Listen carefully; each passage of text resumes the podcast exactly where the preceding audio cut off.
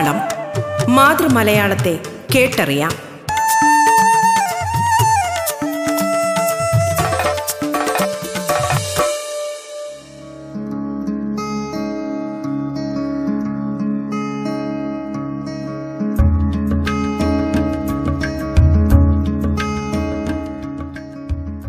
നമസ്കാരം പ്രിയ ശ്രോതാക്കളെ.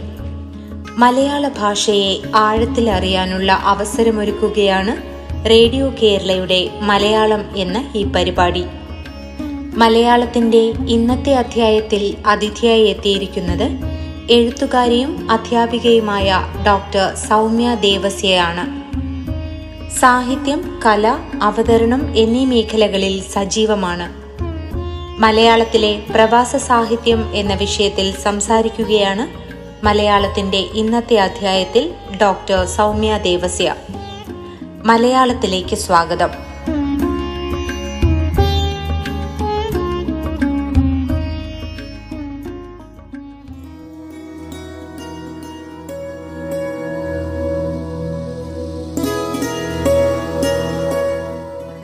പ്രവാസ ജീവിതം മലയാള സാഹിത്യത്തിൽ ഒരവലോകനം. പ്രവാസം പ്രവാസി എന്നീ വാക്കുകൾ കേൾക്കാത്തവരായി നമ്മളിൽ ആരും തന്നെ ഉണ്ടാവില്ല. ഒരിക്കലെങ്കിലും ഏതെങ്കിലും തരത്തിൽ സ്വന്തം നാടും വീടും വിട്ട് മാറി നിൽക്കേണ്ടി വന്നിട്ടുള്ളവരായിരിക്കും നമ്മളിൽ പലരും. ഡയസ്പോറ എന്ന വാക്കാണ് ആഗോള വ്യാപകമായി പ്രവാസത്തെ സൂചിപ്പിക്കുവാൻ ഉപയോഗിക്കുന്നത്. ഗ്രീക്ക് പദമായ ഇതിന്റെ അർത്ഥം സ്കാറ്റേഡ് അഥവാ ചിതറിക്കപ്പെട്ടത് എന്നാണ്.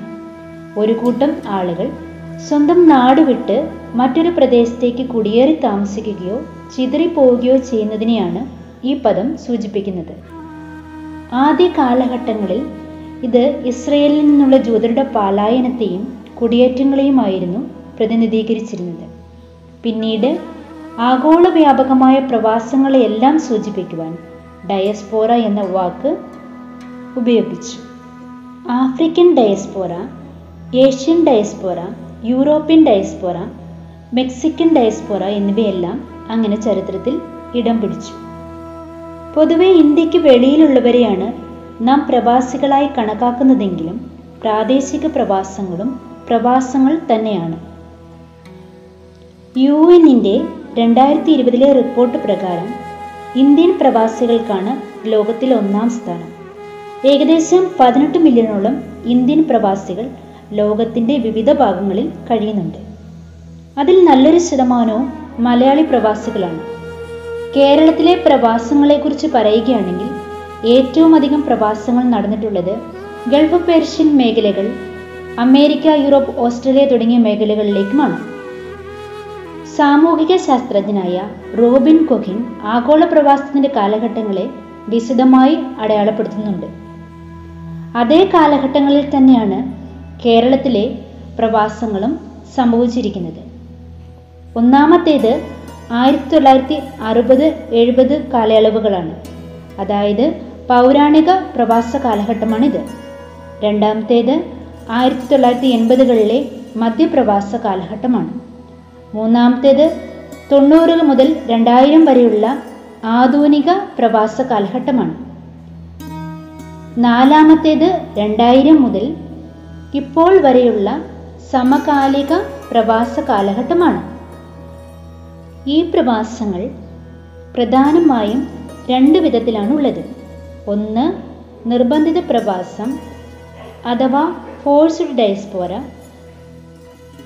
രണ്ട് സന്നദ്ധ പ്രവാസം അഥവാ വോളണ്ടറി ഡയസ്പോറ സ്വന്തം നാട് വിട്ട് മറ്റൊരിടത്തേക്ക് നിർബന്ധമായി പോകേണ്ടി വരുന്ന അവസ്ഥയാണ് നിർബന്ധിത പ്രവാസം കൊണ്ട് ഉദ്ദേശിക്കുന്നത്.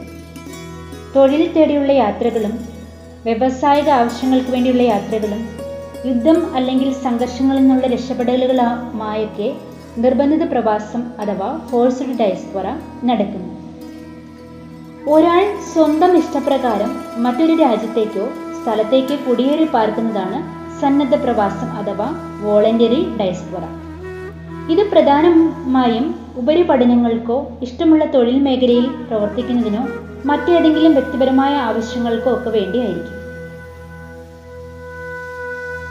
നേരിട്ട് അനുഭവിക്കാത്ത പ്രവാസത്തെക്കുറിച്ചും പ്രവാസ ജീവിതത്തെക്കുറിച്ചുമെല്ലാം നാം പലപ്പോഴും മനസ്സിലാക്കുന്നത് അതുമായി ബന്ധപ്പെട്ട സാഹിത്യകൃതികൾ വായിക്കുമ്പോഴോ സിനിമകൾ കാണുമ്പോഴോ ഒക്കെയാണ്. ഇവിടെയാണ് പ്രവാസ സാഹിത്യം അഥവാ ഡയസ്പോറിക് ലിറ്ററേച്ചറിന്റെ പ്രാധാന്യം വെളിവാകുന്നത്. സ്വന്തം നാടിനെക്കുറിച്ചുള്ള ഓർമ്മകളും അതിൽ നിന്നുള്ള വേർപിരിയലുകളും യാത്രകളും തുടർന്നുണ്ടാകുന്ന സംഘർഷങ്ങളും സംഭവങ്ങളും ഒക്കെയാണ് പ്രവാസ സാഹിത്യത്തിന്റെ കാതൽ. ബി എസ് നൈപ്പാൾ സൽമാ റഷ്ദി അമിതാവ് ഘോഷ് ജുംബാലക്കാരി കിരൺ ദേശായി തുടങ്ങിയവർ പ്രവാസത്തിന്റെ വിവിധ മുഖങ്ങൾ തങ്ങളുടെ രചനകളിലൂടെ കോറിയിടുമ്പോൾ മലയാള സാഹിത്യവും ഒട്ടും പിന്നിലല്ല. എം മുകുന്ദൻ ബെന്യാമിൻ കരുണാകരൻ ആനന്ദ് ബാലഗോപാലൻ ബഷീർ മെച്ചേരി കാരൂർ സോമൻ തോമസ് ചെറിയാൻ അബു ഇരിങ്ങട്ടരി തുടങ്ങിയവരിലൂടെ പ്രവാസ സാഹിത്യം മലയാള സാഹിത്യത്തിലും ഇടം പിടിച്ചു കഴിഞ്ഞു. പ്രവാസ മേഖലകളിലെ പ്രശ്നങ്ങളെയും സംഘർഷങ്ങളെയും പുറത്തു കൊണ്ടുവരുന്നതിൽ പ്രവാസ സാഹിത്യത്തിന്റെ പങ്ക് എടുത്തു പറയേണ്ടത് തന്നെയാണ്. പ്രവാസികളുടെ ചരിത്രം പറയുന്ന നോവലാണ് എം മുകുന്ദന്റെ പ്രവാസം. ആയിരത്തി എണ്ണൂറ്റി എഴുപത്തഞ്ച് മുതൽ രണ്ടായിരം വരെയുള്ള പല തലമുറകളുടെ കഥ ഈ നോവലിലൂടെ ആവിഷ്കരിക്കപ്പെടുന്നു. ആയിരത്തി എണ്ണൂറ്റി എഴുപത്തഞ്ചിൽ റംഗൂണിലേക്ക് പോയ കൊണ്ടോട്ടിക്കാരനായ ബീരാനിക്കയാണ് ഈ നോവലിലെ ആദ്യ പ്രവാസി. പിന്നീട് ആയിരത്തി തൊള്ളായിരത്തി മുപ്പതുകളിൽ കൊറ്റത്ത് തറവാട്ടിലെ ചോയിക്കുട്ടിയച്ഛന്റെ മകനും സഞ്ചാരപ്രിയനുമായ കുമാരൻ തന്റെ കുടുംബത്തെ എല്ലാം ഉപേക്ഷിച്ച് ബർമയിലേക്ക് റെയിൽവേ പണിക്കായി യാത്ര തിരിക്കുന്നു. അവിടെ വെച്ച് ബീരാൻകുട്ടിയുമായി കണ്ടുമുട്ടുകയും അയാളുടെ കൂടെ താമസമാക്കുകയും ചെയ്യുന്നു. കുമാരന്റെ മകനായ ഗിരി നാട്ടിലെ കമ്മ്യൂണിസ്റ്റ് പ്രവർത്തനങ്ങളിൽ പങ്കാളിയാവുകയും ഒളിവിൽ കഴിയുകയും പിന്നീട് തന്നേക്കാൾ മുമ്പുള്ള സുനന്ദ എന്ന സ്ത്രീയെ വിവാഹം കഴിക്കുകയും ചെയ്യുന്നു. അവർക്കുണ്ടാകുന്ന മകനാണ് അശോകൻ. ഉപരിപഠനത്തിനു വേണ്ടി അമേരിക്കയിലേക്ക് പോകുന്ന അശോകനിലൂടെ മറ്റൊരു തലമുറയുടെ കഥ ഈ നോവൽ പറയുന്നു. തന്റെ യാത്രയിൽ അശോകൻ കണ്ടുമുട്ടുന്ന രാമദാസിലൂടെ ഗൾഫ് പ്രവാസ ലോകത്തേക്കും നോവലിസ്റ്റ് നമ്മെ കൂട്ടിക്കൊണ്ടുപോകുന്നു. ലേബർ ക്യാമ്പിലെ ജീവിതങ്ങൾ നമുക്ക് മുൻപിൽ വരച്ചു കാട്ടുന്നുണ്ട് മുകുന്ദൻ. ലേബർ ക്യാമ്പിലെ ടോയ്ലറ്റിന് മുന്നിൽ വരി നിൽക്കുന്ന ആ കൂട്ടരുടെ ഏറ്റവും വലിയ ആഗ്രഹം സ്വസ്ഥമായി ഒന്ന് മലമൂത്ര വിസർജനം നടത്തുകയാണെന്ന് പറയുന്നതിലൂടെ പ്രവാസ ലോകത്തിന്റെ ദൈന്യമുഖം വെളിവാക്കുകയാണ്. ജീവിതകാലം മുഴുവൻ കുടുംബത്തിനു വേണ്ടി കഷ്ടപ്പെട്ട് അവസാനം ആരുമില്ലാതെ ഗൾഫിൽ തന്നെ മരിച്ചു വീഴുന്ന ജനാർദ്ദനൻ ഗൾഫിലെ ജയിലിൽ ശിക്ഷ അനുഭവിക്കുന്ന നാഥൻ മനുഷ്യസ്നേഹിയായ ഗൾഫുകാരൻ സുധീരൻ പ്രണയിനിയുടെ വഞ്ചനയിൽപ്പെട്ട് വിരക ദുഃഖത്തിൽ കഴിയുന്ന അബൂട്ടി പത്ത് കാശുണ്ടായി കഴിയുമ്പോൾ പത്രാസ് കാട്ടുന്ന രാമദാസ് എന്നിവരിലൂടെ പ്രവാസത്തിന്റെ വിവിധ മുഖങ്ങളെ നമുക്ക് മുന്നിൽ എത്തിക്കുകയാണ് കഥാകാരൻ. അമേരിക്കയിലെത്തുന്ന അശോകൻ പരിചയപ്പെടുന്ന വർഗീസ് കുറ്റിക്കാടനിലൂടെയും കുടുംബത്തിലൂടെയും ആ രാജ്യത്തെ പ്രവാസ കഥകളിലേക്കുള്ള വാതിൽ തുറക്കുന്നു. ഇടയ്ക്ക് അശോകനെ നേരിടേണ്ടി വരുന്ന വംശാധിക്ഷേപവും തൊഴിൽ പ്രശ്നങ്ങളുമൊക്കെ അവിടുത്തെ സാമൂഹിക രാഷ്ട്രീയ പശ്ചാത്തലങ്ങളെക്കുറിച്ചുള്ള ഓർമ്മപ്പെടുത്തൽ നൽകിക്കൊണ്ട് കടന്നു പോകുന്നു നോവലിന്റെ അവസാനം അശോകനും ഭാര്യ വിന്ദുജിക്കും ഇരുപത്തിയൊന്നാം നൂറ്റാണ്ടിലെ പ്രവാസിയായി മകൻ രാഹുൽ ജനിക്കുന്നതാണ്. കുമാരനിൽ തുടങ്ങി രാഹുലിൽ അവസാനിക്കുന്ന ഈ കഥ തലമുറകളുടെ വ്യതിയാനവും മാറ്റവും അടയാളപ്പെടുത്തുന്നു. ആ മാറ്റം ഉൾക്കൊണ്ടുകൊണ്ട് തന്നെയാണ് ഈ നോവലിന്റെ ആവിഷ്കാരവും നടത്തിയിട്ടുള്ളത്. നോവലിന്റെ ആദ്യ പകുതി കുമാരന്റെ സുഹൃത്തായ ശങ്കരൻ കുട്ടിയേട്ടൻ അഥവാ എസ് കെ പൊറ്റക്കാട് കഥ പറയുന്ന രീതിയിലാണ് ആവിഷ്കരിച്ചിരിക്കുന്നത്. ഒരു കാലഘട്ടത്തിന്റെ കഥ വായനക്കാർ അദ്ദേഹത്തിന്റെ കണ്ണിലൂടെ കാണുമ്പോൾ അടുത്ത തലമുറയുടെ കഥ പറച്ചിൽ മുകുന്ദൻ സ്വയം ഏറ്റെടുക്കുന്നു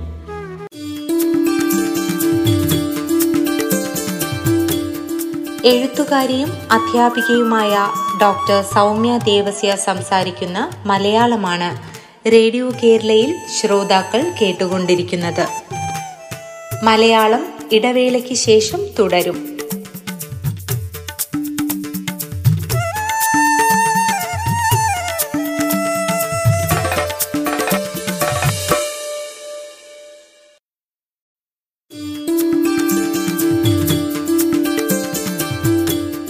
എഴുത്തുകാരിയും അധ്യാപികയുമായ ഡോക്ടർ സൗമ്യ ദേവസ്യ സംസാരിക്കുന്ന മലയാളമാണ് റേഡിയോ കേരളയിൽ ശ്രോതാക്കൾ കേട്ടുകൊണ്ടിരിക്കുന്നത്. തുടർന്ന് കേൾക്കാം മലയാളം.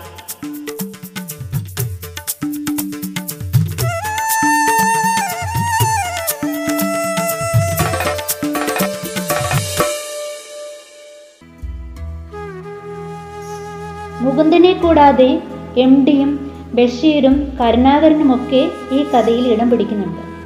അങ്ങനെ യഥാർത്ഥ ആളുകളും കഥാപാത്രങ്ങളും ചേർന്ന് ഈ കഥാഗതിയെ മുന്നോട്ട് കൊണ്ടുപോകുന്നു. Burma America Bahrain Dubai Delhi എന്നിങ്ങനെ ലോകത്തിന്റെ വിവിധ കോണുകളിലെ പ്രവാസികളെയെല്ലാം ഒരു കുടക്കീഴിൽ കൊണ്ടുവരികയും അവരുടെ കയ്പും മധുരവും നിറഞ്ഞ ജീവിതം നമ്മുടെ മുന്നിൽ വരച്ചിടുകയും ചെയ്യുന്നു. ഒരുപാട് കഥാപാത്രങ്ങൾ വന്നു പോകുന്നുണ്ടെങ്കിലും അവയെല്ലാം കൃത്യമായി ബന്ധിപ്പിക്കുന്ന ആഖ്യാന ശൈലി എടുത്തു പറയേണ്ടത് തന്നെയാണ്. അതോടൊപ്പം പ്രവാസ സാഹിത്യത്തിന്റെ ഏറ്റവും വലിയ ആയുധമായ ഗ്രഹാതുരത്വം ഈ നോവലിലും ശക്തമായി ഇടം പിടിക്കുന്നു. ഓരോ മനുഷ്യജീവിതവും ഓരോ പ്രവാസമാണെന്ന് ഈ നോവലിലൂടെ മുകുന്ദൻ സമർത്ഥിക്കുന്നു. വ്യത്യസ്ത ദേശങ്ങളിലുള്ള പ്രവാസികളുടെ കഥകളാണ് മുകുന്ദൻ പറഞ്ഞതെങ്കിൽ. നജീബ് എന്ന കഥാപാത്രത്തിലൂടെ ഗൾഫ് മലയാളികളുടെ ജീവിതങ്ങളിലേക്ക് നമ്മെ എത്തിക്കുന്ന നോവലാണ് ബെന്യാമിന്റെ ആടുജീവിതം.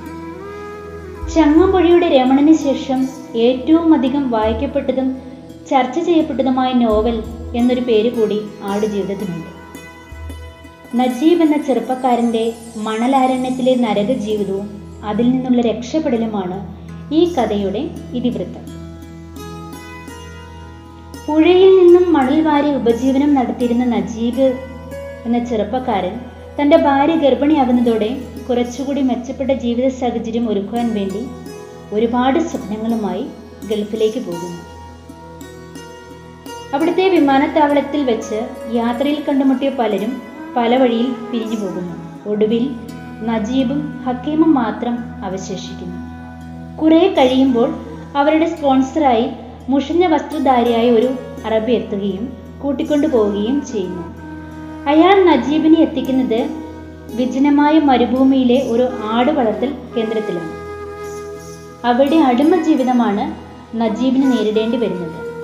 വേണ്ടത്ര ഭക്ഷണമോ വസ്ത്രമോ ഇല്ലാതെ ഏകാന്തനായി ഭീകരരൂപിയായ അർബാബിന്റെ ബൈനോക്കുലർ കണ്ണുകളുടെ നിയന്ത്രണത്തിൽ നിസ്സഹായനായി ജീവിതം തള്ളി നീക്കുകയാണ് നജീബ്. ഒടുവിൽ അയാൾ ആടുകളുടെ ജീവിതവുമായി സമരസപ്പെടുന്നു. ഓരോ ആടിനും തന്റെ നാട്ടിലെ ആളുകളുടെ പേരുകൾ കൊടുത്ത് അവയോട് തന്റെ ചിന്തകൾ പങ്കുവയ്ക്കുന്നു. അതിലൊരു ആട് പ്രസവിക്കുമ്പോൾ തന്റെ ഭാര്യ പ്രസവിച്ചതായി സങ്കല്പിച്ച് അതിനെ പരിചരിച്ച് അയാൾ തന്റെ ആട് ജീവിതം മുന്നോട്ട് കൊണ്ടുപോകുന്നു. അങ്ങനെ ഇരിക്കെ ഒരു ദിവസം അർബാബ് അറബിയുടെ വീട്ടിലെ കല്യാണത്തിന് പോകുമ്പോൾ തൊട്ടടുത്ത മസ്രയിലെ ഇബ്രാഹിം ഖാദേരിയോടും ഹക്കീമിനോടുമൊപ്പം അവിടെ നിന്ന് രക്ഷപ്പെടാൻ ശ്രമിക്കുന്നു. ഈ യാത്രയിൽ ഒരുപാട് പ്രതിസന്ധികളെ തരണം ചെയ്യേണ്ടതായി വരുന്നു. പാതി വഴിയിൽ വെച്ച് ഹക്കീം മരണത്തിന് കീഴടങ്ങുന്നു. ഒടുവിൽ പ്രതിസന്ധികളെല്ലാം അതിജീവിച്ച് നജീബും ഇബ്രാഹിം ഖദേരിയും സിറ്റിയിൽ എത്തിച്ചേരുന്നു. പിന്നീട് ജയിലിലേക്കും അവിടെ നിന്ന് അഭയാർത്ഥിയായി ഇന്ത്യയിലേക്കും തിരിച്ചെത്തുന്നതാണ് കഥ. മനസ്സിൽ ഒരല്പമെങ്കിലും നോവ് പൊടിയാതെ ഈ കൃതി നമുക്ക് വായിച്ചു തീർക്കാനാവില്ല. മലയാള സാഹിത്യത്തിൽ പലപ്പോഴും പ്രവാസികൾ അഥവാ ഗൾഫുകാർ പൊങ്ങച്ചം കാട്ടി നടക്കുന്ന കഥാപാത്രങ്ങളായാണ് പ്രത്യക്ഷപ്പെട്ടതെങ്കിൽ ആടുജീവിതം പോലെയുള്ള കൃതികളിലൂടെ പ്രവാസത്തിന്റെ മറ്റൊരു മുഖം അവതരിപ്പിക്കുകയാണ് ചെയ്യുന്നത്. ഈ നോവൽ ഗൾഫ് മലയാളികൾ അനുഭവിക്കുന്ന കഷ്ടതകളിലേക്കും അടിമത്തത്തിലേക്കും വിരൽ ചൂണ്ടുന്നതോടൊപ്പം സാമൂഹിക പ്രാധാന്യം അർഹിക്കുന്ന പല വിഷയങ്ങളെയും ഉയർത്തിക്കാട്ടുകയും ചെയ്യുന്നുണ്ട്. ഗൾഫിലേക്ക് തൊഴിലന്വേഷകരായി പോയ അർദ്ധവിദഗ്ധ തൊഴിലാളികളും അവിദഗ്ധ തൊഴിലാളികളും നേരിടേണ്ടി വരുന്ന പ്രശ്നങ്ങൾ ഇടനിലക്കാർ അഥവാ ഏജന്റുമാരുടെ ചതിക്കുഴികൾ മനുഷ്യക്കടത്തലുകൾ ഉടമയ്ക്ക് അഥവാ സ്പോൺസർക്ക് മാത്രം തൊഴിലാളിയുടെ മേൽ പൂർണ അധികാരം നൽകുന്ന കഫാല സംവിധാനം മനുഷ്യാവകാശ ലംഘനങ്ങൾ എന്നിവയെല്ലാം ഈ കൃതി വെളിച്ചത്ത് കൊണ്ടുവരുന്നു. അതോടൊപ്പം തന്നെ നമ്മുടെ നാട്ടിലെ സാമൂഹിക സാമ്പത്തിക രാഷ്ട്രീയ സാഹചര്യങ്ങൾ തൊഴിലില്ലായ്മ ഒരു വ്യക്തി നിർബന്ധിത പ്രവാസിയാകേണ്ടി വരുന്ന കുടുംബ പശ്ചാത്തലങ്ങൾ സമ്പത്തിന്റെ അടിസ്ഥാനത്തിലുള്ള സാമൂഹിക വേർതിരിവുകൾ എന്നിവയ്ക്ക് നേരെയും ഈ നോവൽ ചോദ്യസ്വരങ്ങൾ ഉയർത്തുന്നുണ്ട്. റഷീദ് പാറക്കലിന്റെ ഒരു തക്കാളി കൃഷിക്കാരന്റെ സ്വപ്നങ്ങളും മണലാരണ്യത്തിലെ പച്ചയായ മനുഷ്യന്റെ ജീവിതം തന്നെയാണ് വരച്ചു കാട്ടുന്നത്. ഇതിലെ അസീസ് എന്ന കഥാപാത്രം തന്റെ വ്യാകുലതകളെല്ലാം സുലൈമാൻ എന്ന ഒട്ടകത്തിന്റെ അസ്ഥിപഞ്ചരത്തോട് പറയുന്നതാണ് പ്രതിപാദ്യം ആടുജീവിതം പോലെ തന്നെ പ്രവാസി നേരിടേണ്ടി വരുന്ന ഒറ്റപ്പെടലിന്റെ തീക്ഷ്ണതയും മാനുഷിക വികാരങ്ങളുമെല്ലാം കൂടിച്ചേർന്ന് വായനക്കാരനെ അസ്വസ്ഥമാക്കുന്ന ഒരു നോവലാണിത്. സുബൈദ എന്ന തൂലിക നാമത്തിൽ എഴുതുന്ന അബൂബക്കറിന്റെ രചനകളിലാവട്ടെ ഗൾഫ് ജയിൽ ജീവിതമാണ് ഇടം പിടിക്കുന്നത്. തടവറ ശരീരത്തിലും മനസ്സിലും ഏൽപ്പിച്ച മുറിവുകളെ തീവ്രമായ വാക്കുകളുടെ ആവിഷ്കരിക്കുന്ന രചനകളാണ് സുബൈദയുടേത്. അദ്ദേഹം ജയിലുകളെ വിശേഷിപ്പിക്കുന്നത് തന്നെ അധികാരത്തിന്റെ പ്രയോഗശാലകളും മൗനത്തിന്റെ മതിൽക്കെട്ടുള്ള ദ്വീപുകളുമായിട്ടാണ്. ഖദീജ മുംതാസിന്റെ ബർസ എന്ന നോവലും ഗൾഫ് പ്രവാസികളുടെ കഥകൾ തന്നെയാണ് അവതരിപ്പിക്കുന്നത്. സബിത എന്ന ഡോക്ടറും അവരെ ചുറ്റിപ്പറ്റിയുള്ള ജീവിതങ്ങളുമാണ് ഈ നോവലിന്റെ ഇതിവൃത്തം. ബാലഗോപാലന്റെ പ്രവാസിയുടെ ഇതിഹാസം എന്ന നോവലിലേക്ക് എത്തുമ്പോൾ കുവൈറ്റിന്റെ ചരിത്രവും എണ്ണ വിപ്ലവവും ഇറാഖ് യുദ്ധവും പ്രവാസി ജീവിതവുമെല്ലാം വിഷയങ്ങളാകുന്നു. കുവൈറ്റിലേക്ക് ഭാഗ്യം പരീക്ഷിക്കുവാൻ പോകുന്ന ജെയിംസ് എന്ന കഥാപാത്രത്തിലൂടെയാണ് ഇതിന്റെ കഥ മുന്നേറുന്നത്. എല്ലാ പ്രവാസി മലയാളികളുടെയും പ്രതീകമാണ് അയാൾ. അയാളുടെ യാത്രയിൽ കണ്ടുമുട്ടുന്ന കഥാപാത്രങ്ങളായ മാമച്ചൻ കൊച്ചമ്മ ജോണിച്ചൻ അച്ചായൻ തുടങ്ങിയ കഥാപാത്രങ്ങളിലൂടെ ഈ കഥ വികസിക്കുകയും പ്രവാസ ജീവിതത്തിന്റെ വിവിധ വശങ്ങളിലേക്ക് നമ്മെ കൂട്ടിക്കൊണ്ടു പോവുകയും ചെയ്യുന്നു. അവർ നേരിടേണ്ടി വരുന്ന സംഘർഷങ്ങളും തനിമ നഷ്ടപ്പെടലും മറ്റൊരു സംസ്കാരത്തിന്റെ സാംശീകരണവും സങ്കരത്വവുമെല്ലാം പ്രതിപാദിക്കുന്നതോടൊപ്പം സ്വന്തം നാടിനോടുള്ള അവരുടെ അടുങ്ങാത്ത പ്രതിപത്തിയും വൈകാരികതയും ഒക്കെ ശക്തമായ വാക്കുകളുടെ ഇതിൽ പോരിടുന്നു എന്നാൽ അവർക്ക് വേണ്ട വിധത്തിലുള്ള പരിഗണന നാട്ടിൽ നിന്നോ ബന്ധങ്ങളിൽ നിന്നോ ലഭിച്ചിട്ടില്ലെന്നുള്ളതും വിരോധാഭാസമായി കാണാം. കടന്നു ചെല്ലുന്ന നാടിനെക്കുറിച്ചും അതിന്റെ പശ്ചാത്തലത്തെക്കുറിച്ചുമുള്ള ഒരു സൂക്ഷ്മ വിവരണവും ഈ കൃതിയിൽ കാണാം. കടൽ തീരത്തിന്റെ കോട്ട എന്ന അർത്ഥമുള്ള കുവൈറ്റിന്റെ നാമധേയത്തെക്കുറിച്ചും അവിടെ ആദ്യം കുടിയേറി താമസിച്ച ആദിവാസി സമൂഹത്തെക്കുറിച്ചും ആ നാടിന്റെ സാമൂഹിക രാഷ്ട്രീയ സംസ്കാരത്തെപ്പറ്റിയും പ്രതിപാദിച്ചുകൊണ്ടുള്ള ഒരു ചരിത്ര പഠനം കൂടെ ഈ നോവലിൽ കാണാം. പ്രവാസത്തിന്റെയും നാഗരികതയുടെയും സങ്കരത്വ ഭാവങ്ങളെ ഉൾക്കൊള്ളുന്ന മറ്റൊരു നോവലാണ് ആനന്ദിന്റെ അപകരിക്കപ്പെട്ട ദൈവങ്ങൾ.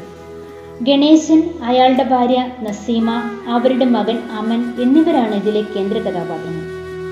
വർഷങ്ങൾക്ക് മുൻപ് കാണാതായ അമ്മന്റെ മടങ്ങി വരവോടെയാണ് ഈ നോവൽ ആരംഭിക്കുന്നത്. ഇതിനിടയിൽ കണ്ടുമുട്ടുന്ന പ്രത്യക്ഷരും അപ്രത്യക്ഷരുമായ കഥാപാത്രങ്ങളിലൂടെ ഈ കഥ വികസിക്കുന്നു. സാമൂഹിക രാഷ്ട്രീയ വശങ്ങളും കുടിയേറ്റ പ്രശ്നങ്ങളും ഈ കൃതിയിൽ ചർച്ച ചെയ്യുന്നു. മറ്റെല്ലാ കൃതികളിലേതും പോലെ ആനന്ദിന്റെ സ്വതസിദ്ധമായ ആഖ്യാന ശൈലിയാണ് ഇതിലും പിന്തുടരുന്നത്. ചുരുക്കി പറഞ്ഞാൽ പ്രവാസ കഥകൾക്ക് പഞ്ഞമില്ല. ആളുകളും സ്ഥലങ്ങളും മാറുന്നുവെന്ന് മാത്രം. ഹൃദയത്തെ പിടിച്ചുലയ്ക്കുന്ന കണൽ കഥകളാണ് അവയിൽ മിക്കതും. പല കഥകളിലും തൊഴിലാളികൾ ഇരകളായി മാറേണ്ടി വരുന്ന സാഹചര്യമാണ് കാണാൻ സാധിക്കുക. ഈ മാറ്റങ്ങൾ പ്രവാസ സാഹിത്യത്തെയും സ്വാധീനിക്കുന്നുണ്ട്. സാമൂഹിക സാംസ്കാരിക രാഷ്ട്രീയ സാഹചര്യങ്ങൾ കുടുംബ പശ്ചാത്തലം തൊഴിലില്ലായ്മ വിവേചനങ്ങൾ മറ്റൊരു സംസ്കാരവുമായി കൂടിച്ചേരുമ്പോഴുണ്ടാകുന്ന മാനസിക സംഘർഷങ്ങൾ വൈകാരികത ഗ്രഹാതുരത്വം സ്വത്വം നഷ്ടപ്പെടൽ സാംശീകരണം പൗരസ്ത്യ പാശ്ചാത്യ പാദങ്ങൾ ജാതി സങ്കരത്വം തലമുറ വ്യതിയാനങ്ങൾ കാലാവസ്ഥാ വ്യതിയാനങ്ങൾ എല്ലാം പ്രവാസ സാഹിത്യത്തിന്റെയും അവിഭാജ്യ ഘടകങ്ങളായി മാറുന്നു. സമകാലിക കാഴ്ചപ്പാടിൽ പ്രവാസ സാഹിത്യത്തിന് മലയാള സാഹിത്യത്തിൽ വലിയൊരു പങ്കുണ്ട്. വിസ്തൃതമായ വായനയ്ക്ക് അവസരം കൊടുക്കുന്നതോടൊപ്പം വ്യത്യസ്ത സംസ്കാരങ്ങളെക്കുറിച്ചുള്ള അറിവ് പകരുകയും ചെയ്യുന്നു. കൂടാതെ പ്രവാസ ലോകത്തെ സാമൂഹിക പ്രശ്നങ്ങളെയും വെല്ലുവിളികളെയും പുറം ലോകത്തേക്ക് എത്തിക്കുവാനുള്ള ഒരു ഉപാധിയായും അത് വർത്തിക്കുന്നു. ചിലപ്പോഴൊക്കെ ഉത്തരവാദിത്തപ്പെട്ടവർക്ക് വേണ്ട നടപടികൾ എടുക്കുന്നതിനും ഈ കൃതികൾ ഒരു വഴിത്തിരിവാകാറുണ്ട്. ആടുജീവിതം ചർച്ച ചെയ്യപ്പെട്ടപ്പോൾ ഗൾഫ് റിക്രൂട്ട്മെന്റ് പ്രക്രിയകളിൽ ഗവൺമെന്റിന്റെ ഭാഗത്തു നിന്നും വേണ്ട നടപടികൾ ഉണ്ടായിട്ടുണ്ട്. സാഹിത്യത്തിനും കലയ്ക്കും സമൂഹത്തിൽ ചലനങ്ങൾ സൃഷ്ടിക്കുവാൻ കഴിയുമെന്നതിന്റെ ഉത്തമ ദൃഷ്ടാന്തങ്ങളാണ് ആടുജീവിതം പോലെയുള്ള കൃതികളും പത്തേമാരി പോലെയുള്ള സിനിമകളും. നരവംശശാസ്ത്രജ്ഞരും ചരിത്രകാരന്മാരും ഒരു പ്രദേശത്തിന്റെ സാമൂഹിക സാംസ്കാരിക ഘടനയെ അപഗ്രഥിക്കുവാനുള്ള ഒരു ഉപകരണമായി പലപ്പോഴും സാഹിത്യത്തെ ഉപയോഗിക്കാറുണ്ട്. ആ ഒരു കാഴ്ചപ്പാടിൽ നോക്കുമ്പോൾ മലയാളത്തിലെ പ്രവാസ സാഹിത്യത്തിന് തെക്കേന്ത്യൻ പ്രവാസ കാലഘട്ടത്തെക്കുറിച്ചും അതിന്റെ പരിണിത ഫലങ്ങളെക്കുറിച്ചുമുള്ള ഒരവബോധം സൃഷ്ടിക്കുവാൻ കഴിഞ്ഞിട്ടുണ്ട്. എന്നാൽ ഈ മേന്മകളോടൊപ്പം തന്നെ ചില പോരായ്മകളും പ്രവാസ സാഹിത്യത്തിന്റെതായിട്ടുണ്ട്. അതിൽ പ്രധാനപ്പെട്ടത് മലയാളത്തിലെ മിക്ക പ്രവാസ സാഹിത്യങ്ങളും ഒരു പ്രദേശത്തോ അല്ലെങ്കിൽ ഒരു കൂട്ടം ആളുകളിലോ മാത്രം ഒതുങ്ങിപ്പോകുന്നു എന്നതാണ്. ചില സന്ദർഭങ്ങളിൽ രചയിതാവ് ഉപയോഗിക്കുന്ന കാൽപ്പനികതയുടെ അതിപ്രസരവും മറ്റു കൃതികളെ അമിതമായി അവലംബിക്കുന്നതുമൊക്കെ സാഹിത്യകൃതികളുടെ സംസ്കൃതിക്ക് കോട്ടം വരുത്താറുണ്ട്. ഒരു സിനിമയെ അപേക്ഷിച്ച് നോക്കുമ്പോൾ പ്രവാസി സാഹിത്യകാരന്മാർ ചില യാഥാർത്ഥ്യങ്ങൾ തുറന്നെഴുതുന്നതിൽ വിമുഖത കാണിക്കാറുണ്ട്. മറ്റുള്ളവരുടെ ജീവിതത്തെ അത് ബാധിക്കുമോ എന്നുള്ള ആശങ്കയാണ് അതിന് കാരണം. ഈ പോരായ്മകളെയെല്ലാം അതിജീവിച്ച് പ്രവാസ സാഹിത്യം ഇനിയും മുന്നേറണമെങ്കിൽ വ്യത്യസ്തമായ ദേശങ്ങളെക്കുറിച്ചും കൂട്ടങ്ങളെക്കുറിച്ചുമുള്ള ധാരാളം പഠനങ്ങൾ ആവശ്യമാണ്. സാഹിത്യ വിദ്യാർത്ഥികൾ സാഹിത്യകാരന്മാർ ഗവേഷകർ എന്നിവർക്കെല്ലാം തന്നെ അതിൽ വലിയൊരു പങ്ക് വഹിക്കുവാൻ കഴിയും. സാമൂഹിക പ്രസക്തിയുള്ള പുതിയ കൃതികളും പഠനങ്ങളും ഉണ്ടാകുമ്പോൾ പ്രവാസ സാഹിത്യത്തിന് മലയാള സാഹിത്യത്തിൽ പുതിയ മാനങ്ങൾ കൈവരിക്കുവാൻ കഴിയും.